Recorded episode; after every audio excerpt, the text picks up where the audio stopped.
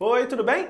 Chega junto que hoje eu vou conversar com alguém que teve uma carreira de mais de 15 anos na televisão, já apresentou programa de videoclipe, programa que rendia comentários gerais, até programa sobre música clássica ela já apresentou. Mas depois de um tempo, ela decidiu que queria mesmo era levar uma vida com menos, uma vida mais orgânica. Chega junto, Luísa Sarmento. Ai, que lindo! Prazer te receber aqui. Ah, o prazer é meu, gente. Lu, conta pra gente como é que começou essa sua vida diante das câmeras. Bom, eu tinha 18 anos, estava saindo do colégio, entrando para a faculdade de artes cênicas, fazer cenário e figurino. Eu estava no primeiro período, na verdade, no meio das férias, assim. Ou aí... seja, queria bastidor, né? Nunca pensei, né? Quer dizer, pensei, porque eu fazia teatro na época. Foi até por causa disso que eu fui fazer o teste e entrei para televisão. Mas eu sempre quis ser carnavalesca. Desde pequenininha as pessoas perguntam: o que você quer ser quando crescer? Joãozinho 30, eu quero ser ele. que ótimo. Eu sempre falei isso. Aí fui lá fazer minha faculdade de Joãozinho 30, cheguei, recebi uma ligação um belo dia, do nada mesmo, com o Léo Almeida, nosso amigo querido, Sim. foi assistir a peça que eu estava fazendo no colégio ainda. Aí lembrou de mim que estavam precisando de meninas para fazer um teste para um programa de videoclipe. Me ligaram numa segunda-feira de manhã, muito louca, eu nunca nem, sab... nem tinha visto câmera na minha vida. Aí eu falei, ah, tá bom, vamos lá, né? Não tem nada a perder, com 18 anos a gente faz de tudo, na é verdade. É. Aí eu fui lá, cheguei, falei sobre música que eu gostava de ouvir, anunciei um clipe, anunciei. Ah, volta aí mais tarde então, porque vai ter um programa ao vivo, pro programa do Léo.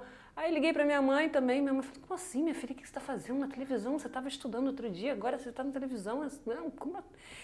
Nem eu estava entendendo muito bem direito as coisas, assim. Aí voltei para a TV, para o programa dele ao vivo, ela me passou um batom, um lápis no olho, entrei, participei do debate normalmente, assim, como convidada, e no final ele me anunciou como nova apresentadora do canal. Surpresa das surpresas. Surpresa total, nem, eu nem esperava nunca por isso.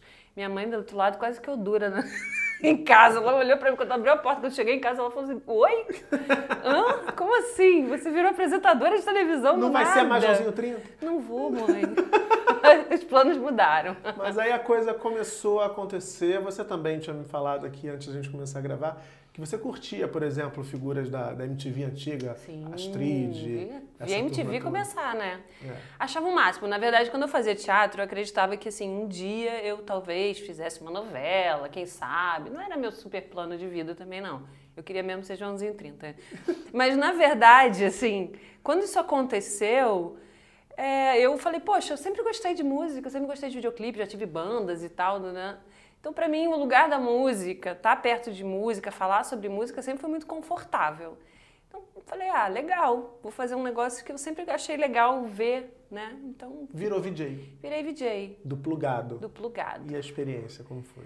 Foi maravilhosa e ao mesmo tempo nem tanto, né? Tudo tem dois lados, Sim. na verdade, né? Ou mais. É, o plugado foi muito legal porque com 18 anos você, pô, né, tá faz, trabalhando, um negócio de gente grande mesmo, né, sério, né? Eu senti muito o peso da responsabilidade. Porque eu trabalhava na TV educativa, então com 18 anos, tudo que você quer é encher a cara com os amigos no bar, né? e aí eu falei assim, gente, eu não posso encher a cara com os amigos no bar e trabalhar na TV educativa, né? Porque, pô, como é que eu vou fazer, né? Então, esse, esse senso de responsabilidade pesou muito no início para mim eu sentia que eu precisava dar conta do recado. Não podia pirar muito na batata, não. Então, Isso perdeu conta do recado? Ficou quanto tempo no plugado? O plugado, eu não, acho que foram uns quatro ou cinco anos, talvez. Porque eu já estava também lá na TV Educativa, trabalhando na TV Escola, que funcionava dentro da TV Educativa. Isso. O plugado dava uma super repercussão. Até hoje. Cada mandava mensagem. É. Eu lembro bem que era um, um furor é. danado. Né? É, eu me lembro Você que. Virou uma diva teen, né, Lu, um tempo aí. É, um tempo. eu ainda era teen quando eu virei diva teen, mas assim, foi engraçado porque. Eu falava isso sempre, eu falava assim, gente, às vezes eu sinto como se eu apresentasse um programa em Marte. Porque no Rio de Janeiro, na época ainda mais assim, a TV não tinha tanto, tanta presença. Sim. Mas no resto do Brasil era impressionante, cara. Tinha fã-clube nos lugares que eu nunca, nunca tinha ido na vida. E aí tinha muita força e eu ficava assim achando tudo meio estranho, sabe? Porque liga a câmera, você já é um superstar. sai na rua, você não é ninguém. Aí você abre o e-mail, você tem um fã-clube. E era muito louco, assim, entender tudo isso no começo. Foi bem difícil para mim. É muito engraçado. Eu, eu, vivi uma história também que é bem nessa linha. Uma vez alguém ligou para o programa que eu fazia, o Salto, eu recebia ligação ao vivo. E a pessoa disse assim: estamos aqui em grupo, são 50 pessoas te assistindo. Eu quase morri, eu queria até achar esse vídeo um dia.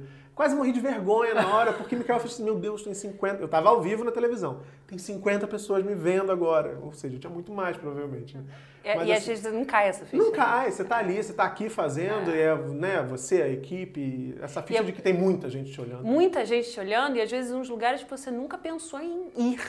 Eu me lembro que eu fiquei muito tocada uma vez que eu recebi uma carta de um presidiário que ele falava para mim, é, poxa, como eu queria ter sido é, jovem e ter ouvido as coisas que você fala hoje, para talvez eu não estivesse aqui. Cara, Nossa. aquilo para mim foi, uh, caraca, que forte, né? Porque é, é uma super responsabilidade, né? É, é um poder, né? Muito nova para ter tanta responsabilidade. Né? E aí do plugado você foi pro atitude ou você foi pro, pro, pro É, começo, o plugado se chamava atitude, mudou de nome e virou plugado.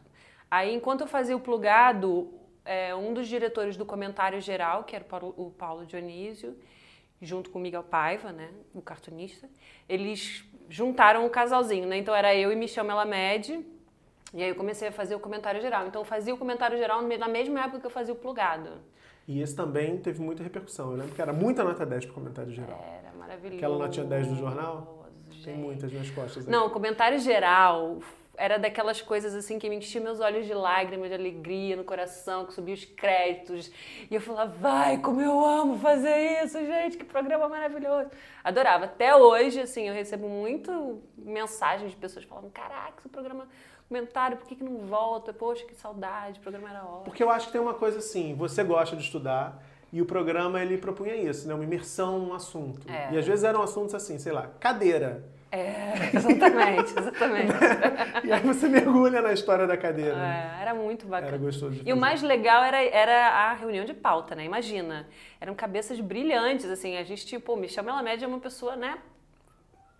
Amigo Michel. É, tinha o Ali Salomão, tinha Anselmo Góes, tinha, pô, tinha tanta, tanta cabeça coroada naquele lugar. Eu me sentia, assim, muito prestigiada de poder trabalhar com tanta gente legal. E aí, do comentário, você percebeu que houve já uma mudança nessa sua forma de, de lidar com isso, com esse veículo, com a televisão, com a própria comunicação? É, aconteceu um episódio na minha vida nesse meio tempo que eu comecei a receber ameaça de morte. Oi? É, eu nem te falei isso, né? tipo, joguei a bomba pô, no programa. Pois é, foi uma época da minha vida, assim, bem, bem difícil. Porque, cara, eu trabalhava com público jovem, né? E público jovem, bicho, bota teu pôster na parede e olha pra tua cara o dia inteiro. E aí começa a entrar na onda, né? Com todo respeito ao público jovem, tá? Eu agradeço muito a vocês. Mas, ao mesmo tempo, assim, às vezes as pessoas entram num, num molde, assim, meio doente da coisa, sabe? Então, eu tive que ir, ah, polícia, investigação, não sei o que, lá, lá, lá. Mas era um fã é, que não aceitava eu vivi você isso ter... mais de uma vez até. Que louco, você... ele não aceitava que você tivesse parado de trabalhar com jovem, era isso? Não, era um tarado louco, maluco, que tinha por aí solto. E aí, enfim, vivi isso durante um ano na minha vida, era e-mail, telefone, quase pirei nessa brincadeira, foi punk.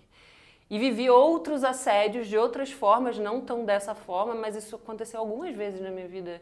Então isso me deu uma freada nesse público. Eu falei, opa, acho que eu preciso trabalhar com um público um pouco mais maduro.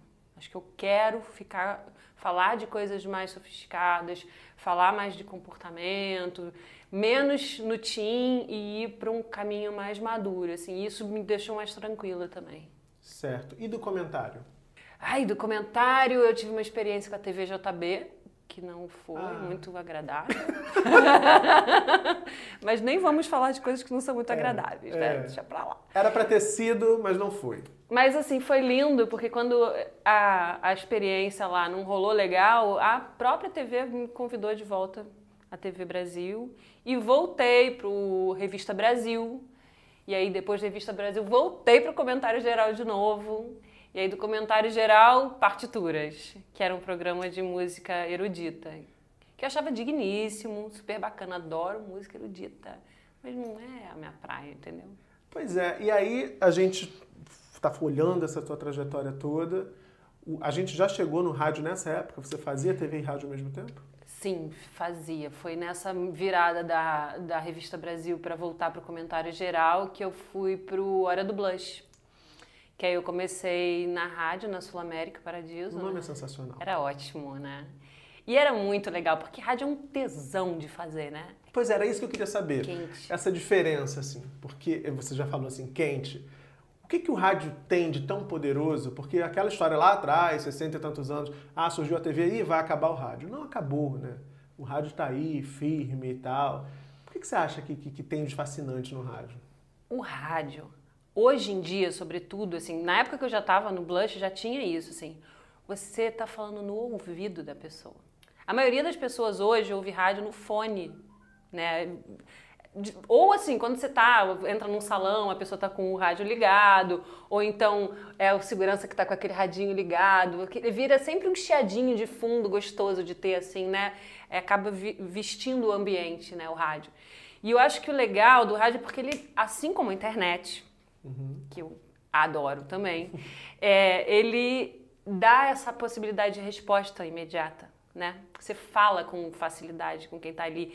E eu gosto de trabalhar com voz. Depois, a partir desse momento, comecei a trabalhar como locutora e dubladora também, né? Então, você pode dar todo um cenário só na sua entonação, no volume, no grave, no agudo, sabe? Então, eu, eu sempre gostei de som, de música. De...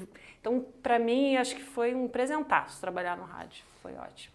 E aí, quando é que começou a dar aquela aquela sacação de que hum, hum. não é isso, não estou hum. satisfeita. Tem aquelas viradas de tempos em tempos quando a gente vai ficando mais velho, né? vai dando umas viradas. É, pois é. Então, eu nessa época eu já estava no Multishow. Eu era dubladora do dubladora, locutora do Multishow, né? Fazia as chamadas, não Multishow, a vida sem roteiro. Fazia aquelas chamadinhas e adorava também.